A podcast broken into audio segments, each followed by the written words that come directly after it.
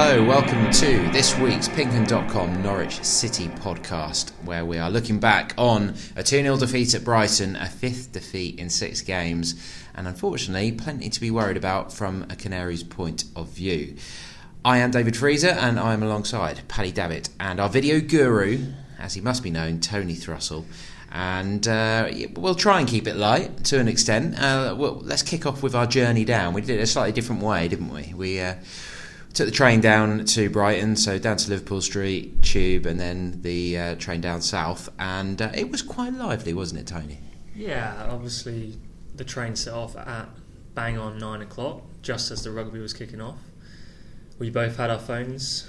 Yeah. Um, in, we were in pairs, thankfully, so we all got to watch the rugby. Because one woman insisted on sitting at a table despite seeing that there was four of us together. Yeah. But whatever. whatever. Yeah, yeah. I mean, yeah, she was making small talk, but we were just trying to watch the game. you were like, go away, it's our table. but, I mean, once we got out of Norfolk, the signal held. It's just that's 20, 30 minutes getting out of Norfolk. We we were just buffering a lot, weren't we? That was a bit of a pain, wasn't it, Paddy?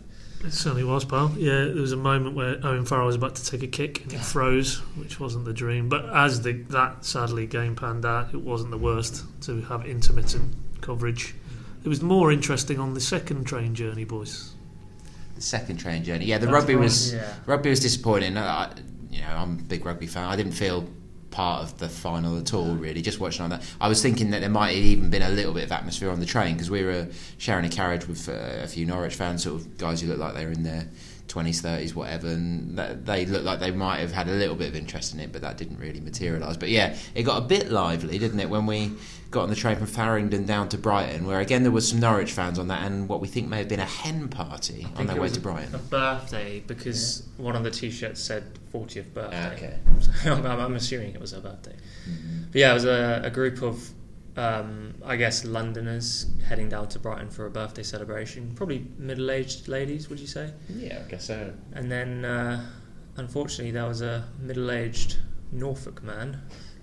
We could tell from the accent. he definitely Um, could, and the style of his jokes. Yes. Well, jokes in quote marks. Yeah, but uh, yeah, he did sort of shame our county for We're half not- an hour on that train, didn't he? We, we won't be repeating what he was saying, but it was quite embarrassing knowing that he was a Norfolk fan. These women clearly wanted him to uh, leave them alone. Thankfully, he didn't overstep the mark, did he? He, he, he didn't get himself in any trouble, but he, Far off. he was he was not being too well behaved. Was? Lewd, I would describe it as Yeah. a lewd performance. Shameful. I'm, I'm, I just hope he wasn't like that in the stadium, but I'm sure he was. We shall see. I presume he had a few early beers with the World Cup final, but from there it got even more fun, didn't it? And I've I've never been in a monsoon or anything in, in Japan, but I guess that is what what what uh, rainfall feels like uh, during a monsoon because we walked what five minutes tops from Falmer Stadium, uh, Falmer Station to the stadium, and by the time we got there, we were literally clothes clinging to us, soaked through, weren't we? Drenched. Biblical. And there was heavy old wind as well. I thought we'd never get inside the stadium. I thought we'd never make it. And uh, good hour or two before we dried out. Although, to our alarm, then we discovered where the seating plan was and where the uh, where the away media would be situated, and we feared the worst because we were going to be right in the eye of hurricane, whatever it was. Hurricane Maupay. Who scored? He, he didn't score, did he? He missed a few sitters, actually. Trossard. But uh, on, on that's the point, that's the podcast name sorted. we've got to get a name, haven't we? No, on the point of getting soaked, I did spend about 10 minutes in the gents with the hand dryer just trying to dry my, my socks. I took my shoes and socks off and was holding them so the air would get into Did them. you So I just had soaked feet. That's when you want a former pro to walk in, isn't it? Like Chris Kamara or someone, just to be like, "What are you doing?" Just all right. Kamara was there again. He was at Bournemouth. He's, He was. he's doing the Norwich rounds. Yeah, he mm. must be really enjoying watching Norwich at the minute. It's a graveyard shift, I think, isn't it? well, we, we were bang up for the football, weren't we? To be fair, the food was all right, so at least we, we warmed up a little bit. I don't think I felt dry until I was on the tube on the way home. To no, be honest. I, it was nice to get into bed when I got home. I've got to say. I think we've put it off as far as we can. We are going to have to talk about the football. Um, as I say, a fifth defeat in six games. It is definitely concerning now. It's still just one goal in six Premier League away games. seven if you include that League Cup game at Crawley, um, and one point, of course, which was the nil-nil at Bournemouth previously. But this was a performance that, as I sort of summed it up in my video verdict afterwards, it's not. It, this isn't one where fans are going to be stood on the sideline saying, "Oh, they're just throwing in the towel. They're not trying. They're not working hard." You can't level that at the players. There's plenty of plenty of effort, plenty of hard work, but the quality is sadly lacking, isn't it, Pad? Uh, yes, but are they also, to me, which is within their gift, you know, you might brutally say they don't have enough good players at this level compared to some other teams because they, they did look to be a golfing quality between them and Brighton. And Brighton are by no stretch one of the better teams in this league. But they just look like they're playing a different game to the rest of this league, you know, and it isn't effective. It's not getting them goals. It's, it's not keeping them out of the other end. They've come up with a very uh, fixed idea of how Daniel wants to play. Very effective in the Championship, isn't effective in the Premier League, bar Man City, bar Newcastle, bar glimpses within games. You know, even I thought the first 20 minutes, they, they looked like they were in the game, they looked like it's quite an even contest. Then, a bit like Crystal Palace, the other team presses the button, on comes the power, on comes the physicality and the speed and the intensity, and Norwich can't handle it. And then, then it becomes the Tim Krul show. Can he continue to keep them out almost single handedly? And the two goals that ultimately decided it, well, that's just embarrassing that, to get done on two set pieces, essentially. Um, but that's what's going to happen because they're just under stress all the time. Another team who've carved out 21 plus chances on Norwich's goal. You don't have to be a UEFA A qualified coach to know if you're coughing up 21 chances to a Premier League team, more often than not, there will be a Man City along the line, but more often than not, it will be a defeat. And that's a trend that needs to change and change quickly. Yeah, and it felt like there was a lot of it that was self-inflicted. Like literally two minutes in, Kenny McLean stray pass and Norwich are in, in trouble. Jamal Lewis turns into trouble, doesn't he? Gets robbed by Montoya and uh, they get through. Tettey heads onto his own, uh, the roof of his own net. He completely misjudges another header. McLean another wayward header, which Krul eventually has to sort of punt out of play because he's um, he's then under pressure. All that stuff mixed in with Emi Buendia, particularly was the one who was culpable on Saturday. Uh, being so wasteful with opportunities, you know, doing a lot of the good build-up play, but then trying to beat four men, trying to do it all himself, not then looking for a teammate when he's in the final third. I felt like all that combined, that after that initial good start with Marcus Stiepermann hitting the bar, of course, with a very good effort, it felt like just even on the pitch that the players uh, had sort of lost faith in themselves because that second half was totally different, wasn't it? They weren't they weren't competitive with Brighton at all. No, I mean, as much as they were kind of under the cosh in the first half, especially the last five minutes. There was about oh, six yeah. chances for Brighton. Chaos. It was absolute chaos, wasn't it? Um, you, there was still sort of a glimmer, obviously, with the Stiepermann chance that they're still in this game, but the second half they just offered nothing, did they? And that, as you said at the start, is the most concerning thing for us, for obviously Daniel, and more importantly for the fans, because at the end of the day, they're the ones that you've got to keep on side. I mean, for all the credit they've got from last season, if the fans start to murmur, I don't think that's going to happen, but that's when you start asking the questions about January, about the summer transfer window, about changes to to these heroes. These players are heroes after last mm. season, but sadly, sometimes people forget all the good when the bad comes, don't they? Again just emphasises the, the huge step up, doesn't it? I mean, seven points after 11 games, second from bottom, four points adrift of Everton, who are the team in that final place of safety. Um, that's you know it's not terminal. Obviously, there is plenty of time. If Norwich start performing as we all thought that they could do at this level, and, and as they have shown glimpses, they've clearly still got the time to sort it. But I think it I think it's fair to to sort of panic over it a little bit because they are they look way short of it at the moment. If they continue as they are at the moment, they are definitely going to get relegated. There's no doubt about that.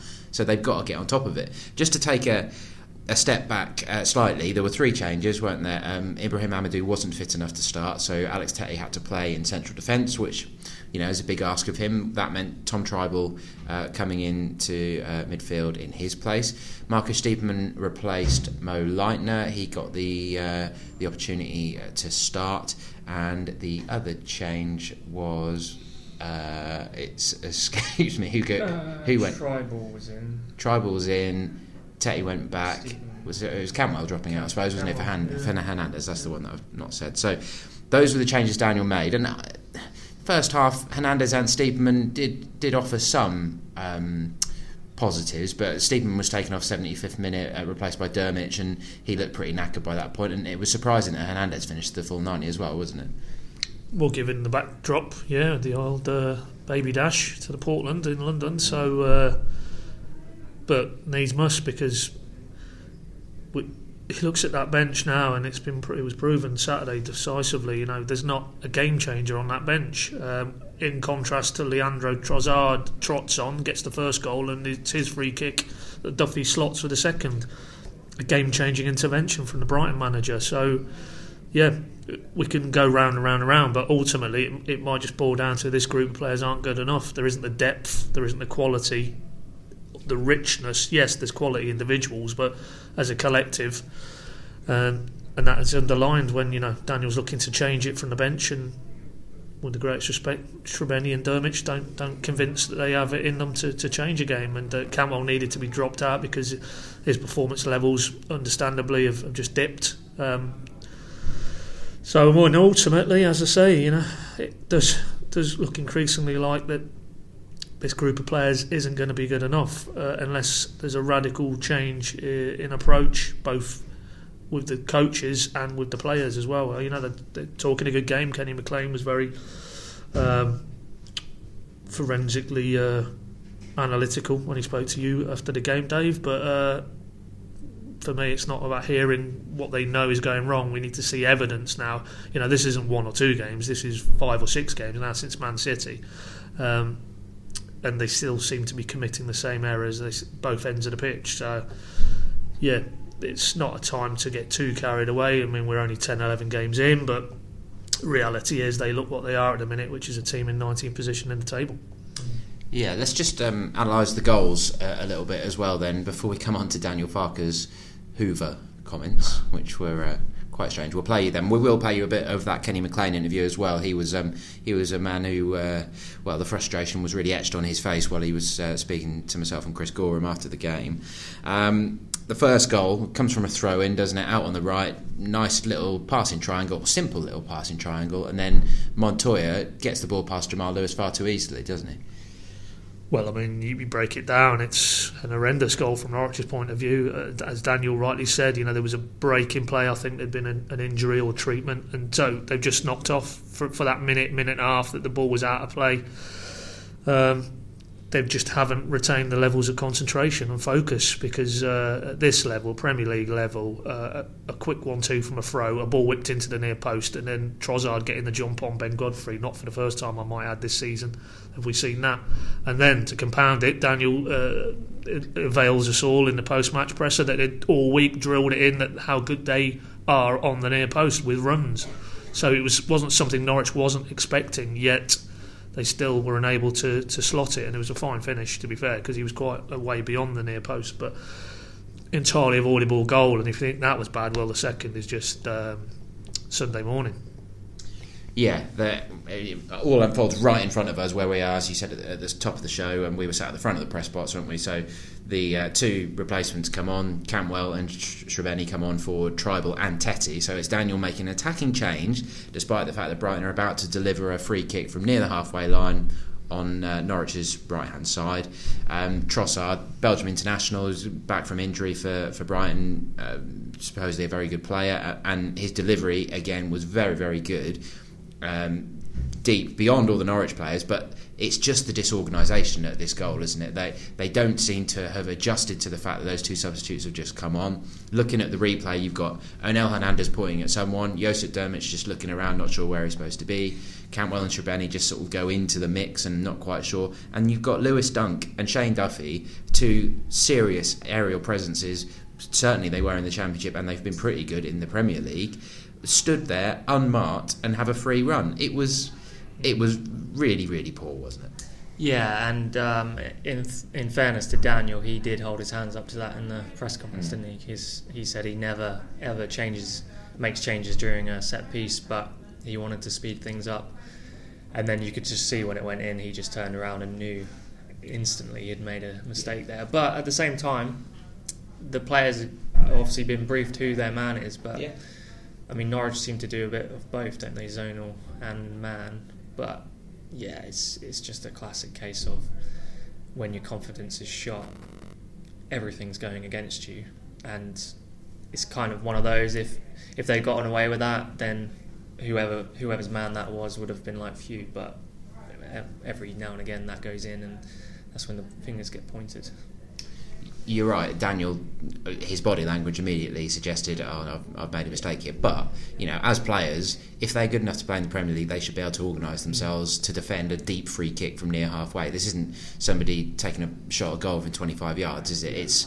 I'm not sure if they were trying to play offside, maybe, but certainly in that situation, you shouldn't be doing that, should you? I mean, what you said about organising that seems to be a problem with Norwich. They haven't really. Tettey went off. Mm. He's the captain um, the the old head, the leader.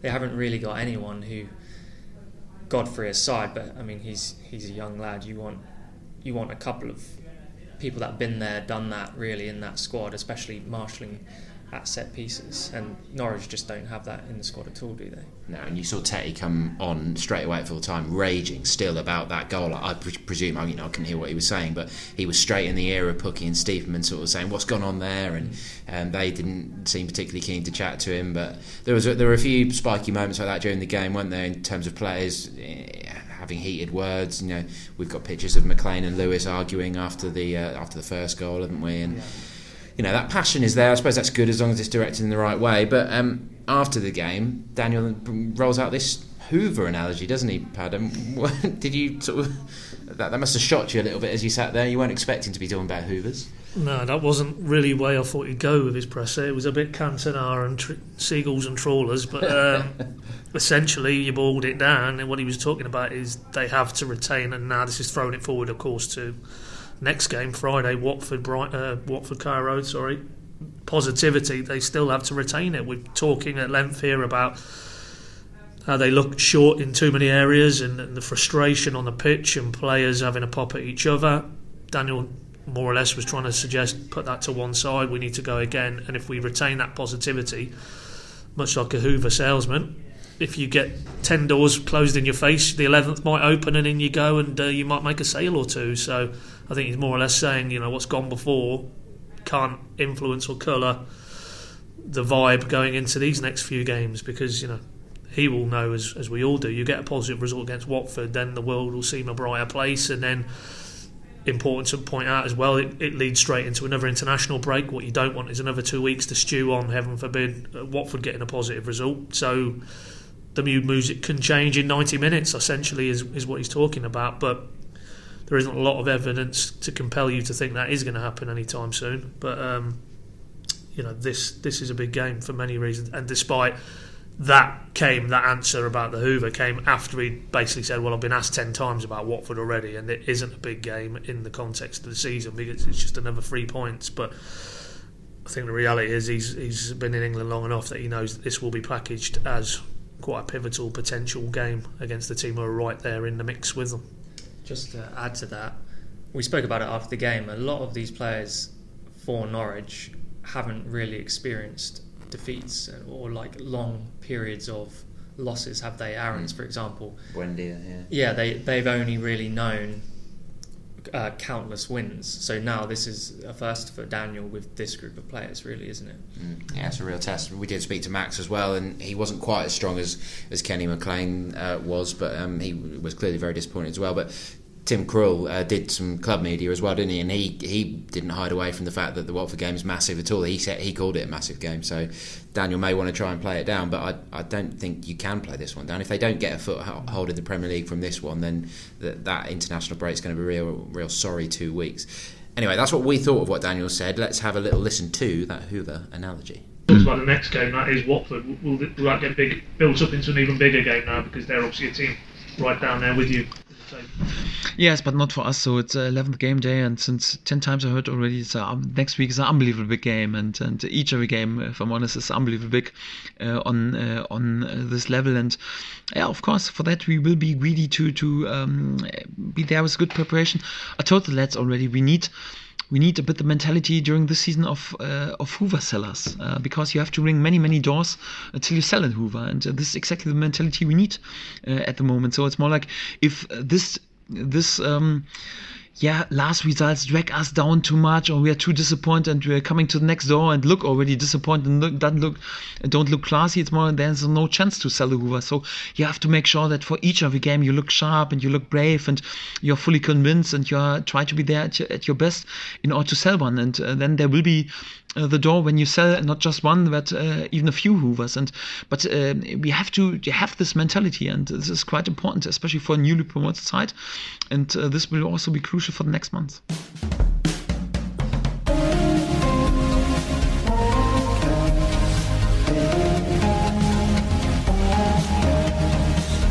quick bit of housekeeping. You will hopefully remember that we set a quiz question last week. We had a couple of decent prizes. Um, for those of you who've been collecting your for your official Norwich City sticker book, we got Todd Cantwell and Ben Godfrey to sign uh, their own stickers when we um, interviewed them recently. So we've got them to give away. Um, I set a, a little teaser. Uh, I didn't want to make it too easy, and I think I succeeded because we had had a fair few answers, but not too many uh, were correct. So um, narrowed it down. But basically, the, the teaser was that who who am I? I'm a former Norwich City player, played in the 1990s, made 87 appearances, scored 10 goals, and also played for Middlesbrough and Coventry.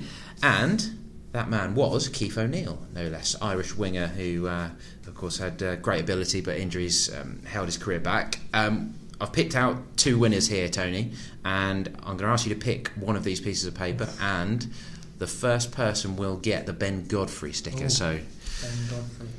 try your luck. It's all in Tony's hands. And the winner is. We have a Mr. Peter Story. There you go. Peter gets the Ben Godfrey sticker, which means Abby Linstead gets the Todd Cantwell sticker. So I will be in touch with both of you to get your addresses and we'll get them sent out to you. So congratulations for them, and hopefully that gives you a bit of a unique spin to your uh, sticker book. Although I'd have thought that a few people are probably taking their sticker books along to games to try and get a few autographs at the moment. So next prize is a Hoover. maybe Hoover salesman get in touch. Which segues nicely into me reminding you that this podcast is brought to you by Archant Podcast. And if you would like to sponsor us or advertise on the show, then please do get in touch with matt.withers at archant.co.uk. This is your podcast as much as it is ours. So if you ever want to get in touch with us, you can drop us an email to the at archant.co.uk or you know where we are on social media. That is enough of that stuff. Back to uh, the players, and we'll play you a bit of Kenny McLean in just a moment. And he's been quite well, he's been very strong with his words in, in the clip that we're going to play you here. And one of the cruxes of his argument was that they were they've got a top striker in Teemu Pukki with brilliant movement who they're letting down and they're not giving him the uh, chances. There were a lot of um, sort of harsh words in terms of we've got to look in the mirror, we've got to take a long hard look at ourselves. Those sort of you could say sort of cliched things for when uh, things are going wrong for a football team, but it's still good to hear them said, isn't it? Because it shows that they're aware of it. I sort of disagree with him to an extent in terms of it's not that I don't think they are not working hard. I don't think they're not trying. I don't think their attitude is wrong. I think if you look at Saturday, um, just as the one example of the game, it's that they didn't have that clarity of thought. They weren't calm enough. Buendia summed it up perfectly for me in that he got into some great positions, like the one he was in the box, where he gets a little bit of a touch and he goes down trying to win a penalty rather than just you know lash the ball at goal. Try and look for a deflection. Try and find Pukki in amongst the, the defenders. Try try your luck. Try and make something happen rather than something like that. And there were too many images, uh, instances where they were wasteful with opportunities. So how, what did you think of, of, of those comments Pad? Do you, do you think he's sort of got a point in, in being so harsh at this point? I mean, he's not the first one, is he? Alex Tettey did it after the Man United game. Max, of course, has done it here as well. They're, they're not pulling any punches, are they, Norwich, to be fair to them? And, and as I say, that's a, that's a real positive of this group of players, that they are that self-aware. You know, there's plenty of previous Norwich squads who might look around at other people rather than at themselves what they could do better um, and not all that long ago either as well in the Premier League era but the reality is that you're talking about Buendia there, and I don't recall him doing what he was, was attempting at Brighton too often last season, which was almost Maradona esque, trying to take on three or four players. that to me is him going off the script and trying to be a little bit off the cuff because he's frustrated that it isn't working. But that isn't really what his game is about. I mean, you touched on the, the Kenny McLean referring to Teemu and a better service what he was about last season, and we saw it in the best parts of this season the Liverpool goal for Pukki, the Newcastle, the Chelsea, slipping balls quickly down the side of centre, centre, forward, centre back, sorry, to capitalise on Pukki's movement, which is excellent. And for whatever reason, I, I don't know, just the scrambled thinking collectively in that squad now is. Pukki seems to be coming back towards the play. You've got Buendia running up cul-de-sacs, just picking those two out, but you could go through the whole of that team and they're not really doing. I mean, it's all right saying they've come up with this style of play and how they want to play, but I don't think they're playing the way that we saw them in the championship last season. That it's a little bit too, um, you know, gone off on a tangent for me. And, and the reality is, the best way to get back to what they have done is to basically I'd almost go and look at some of the tapes of last season and the football they played. And okay, they're playing better players now, but the whole issue about the high press. These teams now are, are, are frenetic, ferocious in the pressing, and all that's happening is hot potato syndrome. Norwich's defenders are having to launch it towards Pukki, who's got Dunk and Duffy for company. He's not going to win balls there, so it's coming straight back.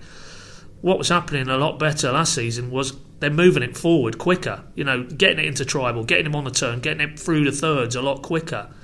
And for me, I don't really understand why Daniel and his coaches don't see that because if I can see it, then it should be fairly obvious that they're not doing the things that got them into this league last season. And, and okay, it might be that they've tried to do that in games and it hasn't come off because they're playing against better players and better tactical templates as well. But I think they're now in danger of going too far the other way. And, and if you've got Buendia trying to beat four and five players, well, that's not going to happen. If you've got Pukki coming deeper and deeper because he's frustrated. No, that's that's it needs to be a reset and look at the things that worked so well for this Daniel Farke side last season and just try and implement them again.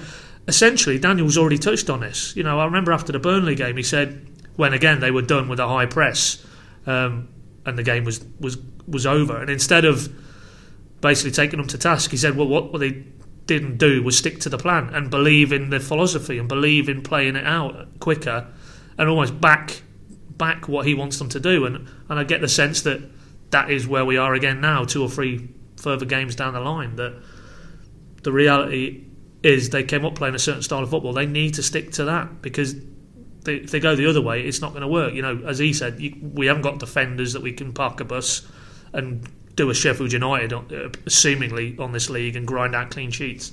Sadly, Norwich don't have those type of players, so you can't go that way. But you certainly can't go the route they seem to be going at the minute, which is too individual, uh, too disjointed, um, trying to trying to almost, which is a commendable trait. If you're Buendia, he's trying to make things happen, so you can't knock him for that. But if he's going out of the structure of what they're trying to do, then it's it's counterproductive because it's not working. So go back to what got you into this league and just stick with it. And if it's not good enough at the end of the season, then fair enough, it's not good enough. But at least you've tried to attack the Premier League with the style of football that got you into the Premier League. At the minute, we're not seeing that. That what we saw on Saturday isn't isn't the way that Norwich City were playing last season in the Championship. Um, you know, launching balls from the back or getting turned over or individual runs down into blind alleys. We didn't see that last season, so you know, for me, it's and it's difficult because you're caught up in the maelstrom. Then you add in the injuries, which are justifiable mitigation. It is tough, but they do need to reset, I think, and just go back to basics almost. There we go. Oh, we better let Pad catch his breath. That was one almighty run. I think Norwich fans will like hearing that. Let's um, let's hear the uh, let's hear the Kenny McLean audio. We teed it up uh, rather a lot there. So here's what Kenny had to say. It's a tough game against a a very good opponent, but uh, we need to look at ourselves and see what we can do more. It, it seemed um, Brighton, Brighton enjoyed the game a lot more than us anyway. They, they enjoyed playing to the ball, um, creating chances, and we were the total opposite. It just it just looked like hard work for us from uh, you, you, know towards the end of the first half. We, we've done well. Um, they started to create a couple of chances. So it was like a wake up call towards the end of the first half. We knew we were in a game, um, and then second half we just didn't really stamp our authority on the game, and, and they did. Fair play them. It's, as I say, it's a really good team, um, and we just we just didn't do enough. Um, try to think of save that their keeper made, and nothing springs to mind. Tim against made a couple of excellent saves, and, and still still we found ourselves on the on the losing side of the game. From true crime to football, Brexit to folklore. For more great podcasts from Archant, head to audioboom.com slash channel slash Archant. Okay, so looking at results elsewhere, then um, it, was looking quite bad at, at various points uh, during Saturday because uh, Villa were leading Liverpool, Southampton were leading Manchester City, um, but thankfully it didn't end up being too bad. Uh, I mean, Newcastle got a cracking result, didn't they? They went um, went away and won three 0 at West Ham. They were just such a Jekyll and Hyde side. Three two, sorry, yeah, they sorry they came back, didn't Snodgrass they? Um, yeah, that was a good finish from Snodgrass.